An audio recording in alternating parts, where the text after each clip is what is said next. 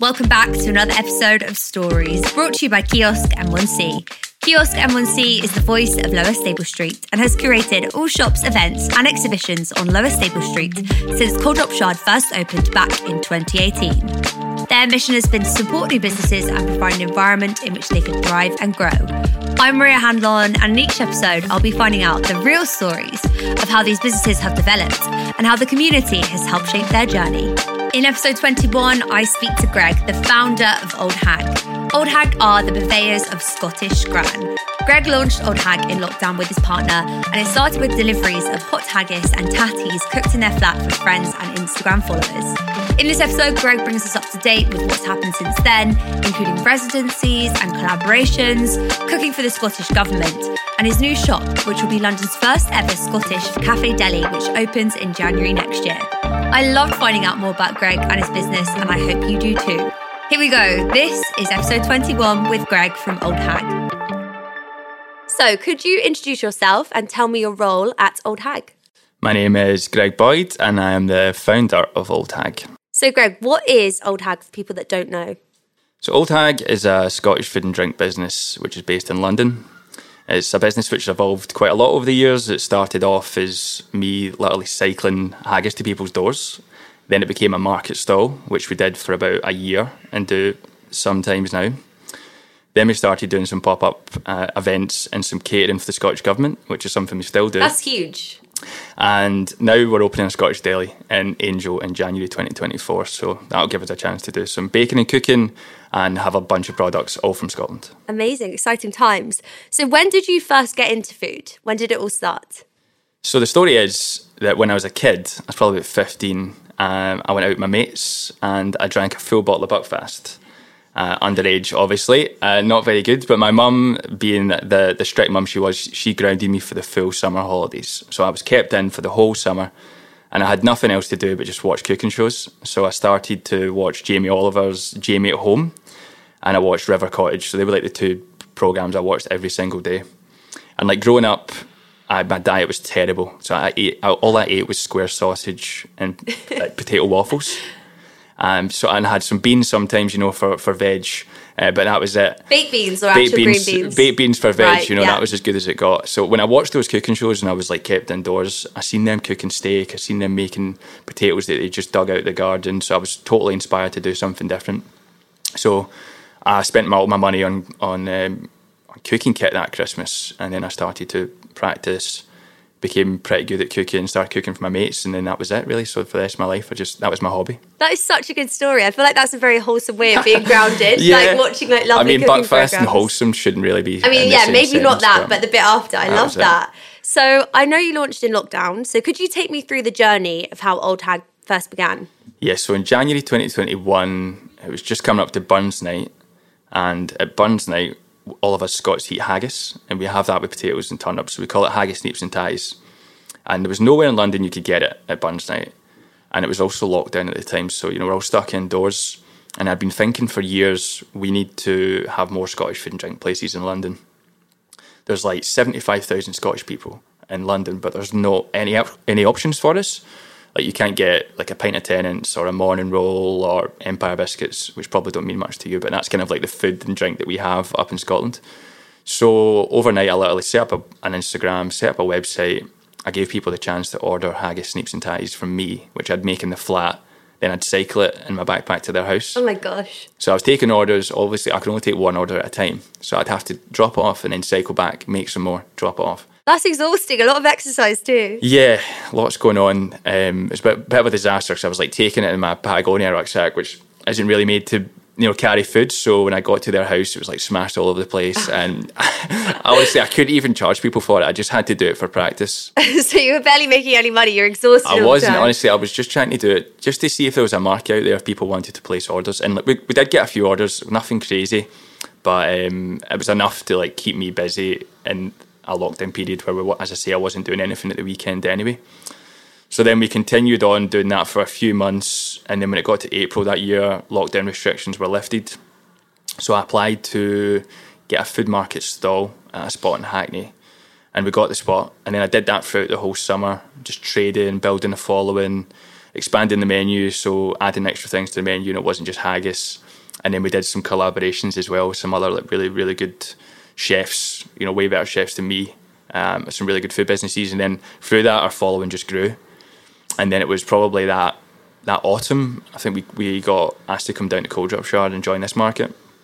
So I actually moved all all things down here. Um, we started trading again through this period, that period on to Christmas. We did the Christmas market, and it was great to be here because everyone who gets off the train at King's Cross is from Edinburgh. People heading back up to Scotland going to King's Cross. So we then obviously tapped into a bit of a Scottish market and got the word out there. And then it was the following spring when we came back to the market. Someone from the Scottish government was passing through, tried the foods and must have liked it. Then they emailed me the next week asking if we wanted to cater for them uh, at Scotland House in Blackfriars. So we've been doing that ever since. And then, yeah, that takes us up to where we are now. Amazing. Very busy in those two years. Yeah, busy a couple of years. And obviously, I was working full time in my, my original job. And then I sort of went down to part time just at the turn of this year. Because actually, one thing I didn't mention was we got a, a residency at a brewery for six months. So that was a good period just to see how it is to run a business full time, you know, order every week and deal with customers and have a fixed site. So we did that for six months. But then over that period, I thought to myself, there's so many amazing suppliers that we're using that no, no one knows about down here. So it'd be great to work with them and like stock them. And the only way to really do that would be to open a, a deli, and it would give us our own kitchen, our own space that we could you know curate, curate ourselves, uh, design in our own way. Um, so that's what we've basically been doing since May, uh, and that'll be opening in January. Amazing. I'm so excited for that. And you've brought down some of the drinks that you're going to sell, which are so delicious. Yeah. Can you just talk about my favourite was the chili and strawberry one? Just yeah. give a little plug of that one. Yes, so this company's that. called Rapscallion Soda. A guy called Gregor started this. He used to work in brewing and distilling, so his focus is all about like getting the most flavour out of any ingredient. And their their sole focus is about uh, Scottish soft fruits. So they use like blueberries, strawberries, and raspberries to make these amazing drinks. Like the strawberry one has Scotch bonnet in it, so it's all about balancing flavours. And that's an example of like the quality uh, that we get from Scotland that people don't really think about. We have some chocolate called Bare Bones that's made in East End of Glasgow. They're amazing. Uh, we also have our milk coming from Ayrshire, like an organic farm called Mossgiel. Our flour for the bread will come from Edinburgh. We have coffee roasted on the Isle of Skye, and then smoked fish, cheese. You know, the, the list goes on and on. So when you put all of that together, I think a lot of people will be quite surprised when they come in and see that you know it's not just like a deep fried Mars bar or you know a, a bottle of Irn-Bru, even though we'll obviously have probably will have both of them to be honest, because I think it's important to recognise that every food culture is very varied. Uh, we have deep fried food, obviously, but we also have like really fresh food like oysters, langoustines, venison, really nice cheese. So that's the whole point of the the shop, really, is to just to show off that diversity and quality. Definitely, I can't wait to come down. And where does your food get made now? Because I know you said you started making it in your flat, and I assume you're going to make a lot of it in the deli. But at the moment, where does your food get made? So at the moment, we are just doing events. So we're doing catering for the Scottish Government. We're lucky that they have quite a, a, pretty decent kitchen down there. So if we ever do events with them, we'll be down there using that kitchen. If I'm doing like smaller events, I still use the flat kitchen, the exact same one I started in. And you know, it's not big, but I've managed to accumulate so much cooking kit over the years that I, I can bet. pretty much make anything, any space work. Um, and then yeah, when we get into the deli, which will be very soon, we'll have our like own fully kitted out kitchen with all the kit, which is going to make a huge difference. Um, so yeah, really changed the game for us. That's going to be so good. And you've had a few different residencies and collaborations since starting. I know you mentioned a few of them, but could you just talk me through a few of the others that you didn't mention, like Gordo's Pizza, Hot for You, some of that yeah. of stuff? So I'll start with the Gordo's one. So yeah, Jesse at Gordo's. I mean, before I got into actually setting up the business, I was a massive foodie fan, and all of these businesses were like, you know, I was proper fan fan fanboying over. Um, so they had a pizza shop in Dalston, and I live around the corner.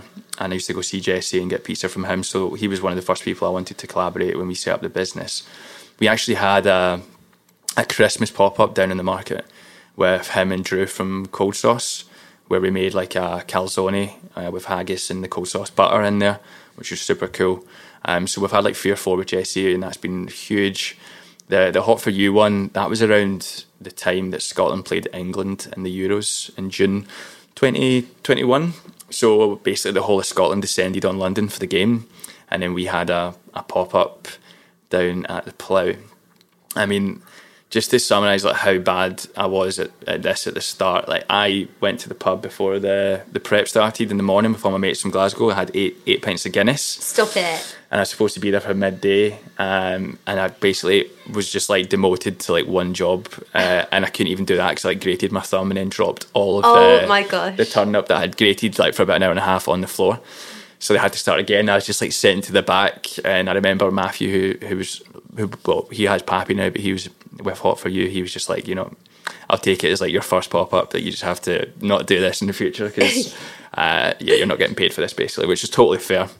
But it was a great night anyway, um, and I continued to enjoy oh, some Guinness That is so funny. Oh my gosh. Lessons learned, eh? Uh, yeah. Uh, so, speaking about stalls that you have ran very well, I know you've been on Lower Stable Street before. Actually, we met just outside Voices Studio where we're recording this, and you're a very popular guy. You knew everyone on the street, obviously, from being here before. And Abby actually said, who helps run the podcast, that it was her favourite food stall. Charmer. So, how was your time here at Lower Stable Street? It was great here. As I say, it was it was a new market for us. Not in the sense that it's a new food market, but it was like new exposure to different people. Uh, it's obviously getting busier and busier over the years. Great spot to be. Also, all the team here were just so helpful. I mean, it was going from taking down like a free by free gazebo at the old market and having to set up ourselves, and I used to have to hire a van uh, which was like the guy charged me 100 quid and I don't think I made that at the, in the day so I was losing money. And I came down here and everything was like set up ready to go. Uh, lovely stalls on the street some old friends and new new friends as well when we first came down. Um, so it's been really really helpful for us and I'm looking forward to come back down in the future when we have the deli open to do some one-off markets. So where does the name Auld Hag come from? I have to know. Yeah, so Auld Hag is it's obviously a cartoon. It's a creature, and the reason it's a creature is because growing up, my granddad, and I'm sure other people's granddads in Scotland, would always say that haggis was a was a creature you had to catch for for Burns Night. So you didn't buy haggis; you had to go catch it in the woods. Um, and there's like a bit of folklore around it. Like people would always draw sketches of what haggis might look like. I mean, it's a bit like Santa Claus. You know, nobody really knows. Like maybe maybe there is one, but uh, I think it just. Let's hope there's no kids listening to this and you've just ruined their Christmas. Yeah. oh, sorry, but yeah. So that was the that was the basis for it, and in my head, I just always thought of a like haggis because I guess it was my grandpa and he's old. Like we could make it the old hag, um, and I kind of played a little bit on my gran, you know, granny scooter, walking stick make this old grumpy haggis. Not that my grand's grumpy, but the, the haggis is, um, and we can put it in any scenario we like. And I think the main thing with the, the creature is it's moving away from really traditional Scottish food, which is always like tartan, bagpipes, the poetry has to come out. And I think like so much fanfare can put people off because they're like, well, I don't have tartan, I don't have bagpipes, so can I eat Scottish food? And it's like we don't we don't need all of that all the time. You know, we can just have something a bit more memorable and easy to approach and hopefully funny. You know, people will laugh at it, uh, especially when we put the Auld Hag in different scenarios. Um, and it's again something we can use as merch and, and, make a laugh out of it. So that's that's where the name came from. Yeah, definitely. I feel like your branding really stood out to me. It's just memorable. It's like it's funny. It's like simple but very effective as well. Yeah, I mean that's the goal. Uh, the goal, as I say, was there's not a lot of, as I say, traditional Scottish food that you you remember. I mean, there's some fantastic brands out there, but I think Scotland lacks a bit of humour in branding uh, when it comes to what we are doing. Um, so hopefully we've achieved that. And you know, I'll put some tartan in the shop probably, but I didn't want to go too crazy. And I think I'm drawn, to be honest, on influence from other East London brands as well who have done that. And I've I've lived in London for about ten years now, and I've had a chance to eat in with some of these brands, and I think I've just taken influence from them and tried to run with it. Yeah, you've way. nailed it. I love the logo. So looking forward, I know you're opening your new shop in Angel in January 2024, which will be London's first ever Scottish cafe slash deli. So could you paint the picture of what people can expect when they walk through those doors? What's going to be going on in there? What's going to be sold in there? Yes, so uh, in the morning it's going to open about eight in the morning, so we're going to catch that crowd going to work. You'll be able to get the coffee from this guy, as I said. We'll have all our milk and oat milk coming down from Scotland. We're going to have some morning rolls, which is a product that's unique to Scotland. So this is a roll that has a bit of fat in it. So it traditionally does have lard, but you know nowadays it's easier to make it with vegetable shortening, so everyone can have it. And it's like a really crispy, chewy roll. You serve that with square sausage, tatty scone, egg, black pudding. So people will be able to come grab one of them, or like a nice pot of porridge, or you know a really nice traditional Scottish breakfast that you can't get in London at the moment. Then as it goes into lunchtime, You will have things like Scotch pies. Again, you can't really get them. Uh, we're going to bake our own tin loaf in the shop. We're going to bake loads of nice pastries and cakes that all come from Scotland. And then all of the ingredients for the sandwiches will be like Scottish pork, Scottish beef. There'll be um, Arbroath smokie patty, Orkney crab, things like that. And we've also got a couple of beer taps as well. So we've got an alcohol license. And the best part about that is we've partnered up with Tennent's. And Tennent's only have beer in one bar at the moment, I believe, in London, which is Scottish Stores in King's Cross, just next to us. So we'll be the second place that has Tennent's on draft, which is great. And then we'll have another smaller Scottish brewery on draft, and then a bunch of ciders and pre-mixed cocktails. You know the pocket Negronis. Yes, So yeah, they're, yeah. they're made in Edinburgh, so they're Scottish. So we've got a, quite they a good. They pack quite the punch. They're quite Yeah. strong, those. I and then no doubt we'll have a wee few bottles of Buckfast in the fridge as well, just for the nod to that. Um, but yeah, all this, all this, and then also um, all the products on the shelves will all be from Scotland as well. Sound like a broken record, but it'll be, as I say, chocolate, crisps, jams, preserves, sauces, you name it. It'll, um, it'll be different. It'll be different to your Everything usual you could organic ever need. Exactly. That sounds so good. I'm definitely going to come down. Yep. So, what would you say is one of the most rewarding parts of your job? Rewarding, most rewarding part right now for sure is working with these producers and suppliers up in Scotland and helping them to to get their name out down here because they're all doing really really really good things um, and at the moment like they're some of them are just kicking off so being able to give them a spot that they, they're definitely going to get stocked down here is really good and hopefully over time they can move into other other shops as well um, so I'm just really proud to represent these brands up in Scotland. Definitely. And what would you say is the most challenging part of your job? Probably most challenging. It's a bit of a boring answer. It's probably like a bit of a procedural answer, but see, actually getting the products down from Scotland is so hard. And oh, this is more like a business challenge, but I think reliably getting all of this stuff down every single week is going to be difficult because we're doing something because we're starting from scratch. So don't have like these supply lines that, that we can just tap into. We're going to have to try and do that ourselves. Um, so it's going to be a bit of an uphill struggle to do that, but you know we've already made some inroads, and I'm confident that we can do it the right way if we, you know, we're the ones that get to decide how it's done. So it'll be pretty cool. Definitely. And then reflecting back, what would you say is one of the biggest lessons that you've learned along the way? Lesson, probably another boring one or cliche, but I'd say you'd have to do something if it if it makes you feel like really nervous. Um, like this weekend. Yeah, let's talk I'm about going. that, actually, I'm going on Saturday mad. Kitchen this weekend, so I guess when this comes out, it'll all be over, and hopefully I'll You'll still feel be, calm be cool. again. Um, but yeah, like it's the sort of thing that I would probably, if I had the choice and it didn't have any impact, you'd probably say no and just you know live a nice quiet life. But you have to say yes to these things and really push your your brand, put yourself out there.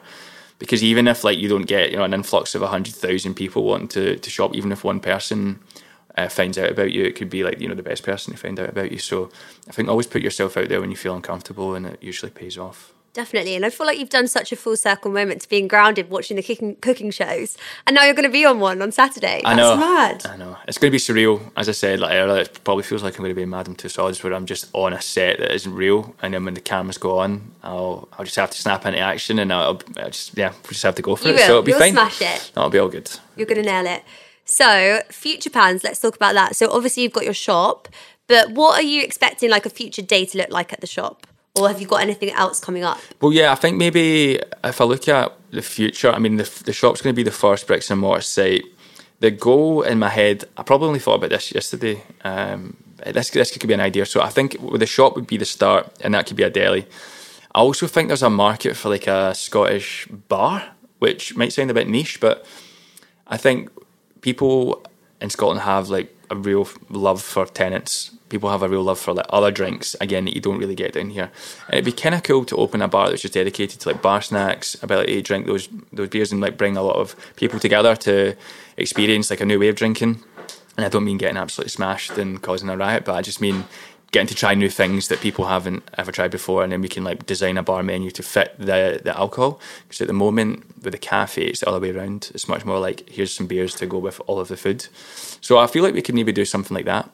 Uh, I need to come up with a name, name of that. But over time as well, like in terms of the business, we want to have our own product range. So we want to try and get in supermarkets and you know make our own tatty scones, label our own um, like pates and, and meats and things like that, and become a brand. Because I think like the, the, that's the whole point of the the Auld Hag was to eventually become a brand rather than just a shop. So that's what we'll try and do over time. I feel like as well that would be such a good present, or like with Christmas coming up and stuff like that. It would be such a good present. Yeah, Gifting. yeah. And if like an example would be someone in southeast of, of England who can't get into London, you know, we get some messages like, "Do you guys deliver these products to the southeast?" And obviously, I have to say no at the, at the moment, but over time, if we could have like our own branded stuff, and then we could get like a little delivery system going where we can ship products out to to like Kent and Surrey and, and Essex, because honestly, the Scottish people are everywhere. So if we can help them get their stuff and not, they they all have to currently bring it back in suitcases or get their family to send it down, which obviously is expensive. So we can help them, then fantastic. Auld Hag worldwide. Eventually, Yeah, you, but, but a side story. Do you know haggis is banned in America? is it? Yeah. Oh, I didn't know that. Yeah, it's because um, lung is illegal in America. Believe it or not, so you can't use lung. Okay, we'll just keep it UK So based then. yeah, unless yeah, we'll see. We'll see if Biden wants to help us out. So, a bit of a different question. What is the one book, or it could be a film or an exhibition or some sort of like creative format that someone wanting to get into perhaps food or starting their own business should consume? Would you recommend? I'd probably say what, I- mentioned earlier, River Cottage, being because if like as I say, my my childhood was I wasn't interested in vegetables. I wasn't interested in in normal food, I guess. Um, and if you can see like the story behind food, how it's made, like where it comes from, and be inspired to maybe grow some vegetables or like grow some herbs in your your flat, or learn about where chicken actually comes from it can really help you get into food and like if you grow a potato you're more likely to eat it than like your grand serving up massively overboiled and tasting of nothing which is probably my life so once i learned like growing own potatoes then uh, i started to eat them. How basic's that? But simple things like that can really change how you approach food. Just learn where it's from and i think river cottage is good, good for that. I love that. And then, where is the one place in King's Cross, apart from obviously when your store was here, that everyone should check out and why? I would say Voices Radio, which uh, obviously I'm here, but I would say that because it's unique and that it can change a quiet street into outdoor nightclub. And in, in the summer, especially when the decks are brought out in the street, you can go and get some cans from House of Cans. You can come have a little drink in the street, and it's a party, and you basically just enjoy the music until the sun goes down. I think that's very rare. So Yeah, I love that answer. Perfect. and then, just to finish, where is your? Where can people find you online? So, social media, website, plug all of the good stuff like that. Instagram's just A U L D H A G underscore, so Auld Hag, and um, website is auldhag.com. And yeah, that's all I'm on. That's it. Amazing. Thank you so much, Greg, for coming on the podcast, and also best of luck Saturday. Thank you very much. Appreciate it.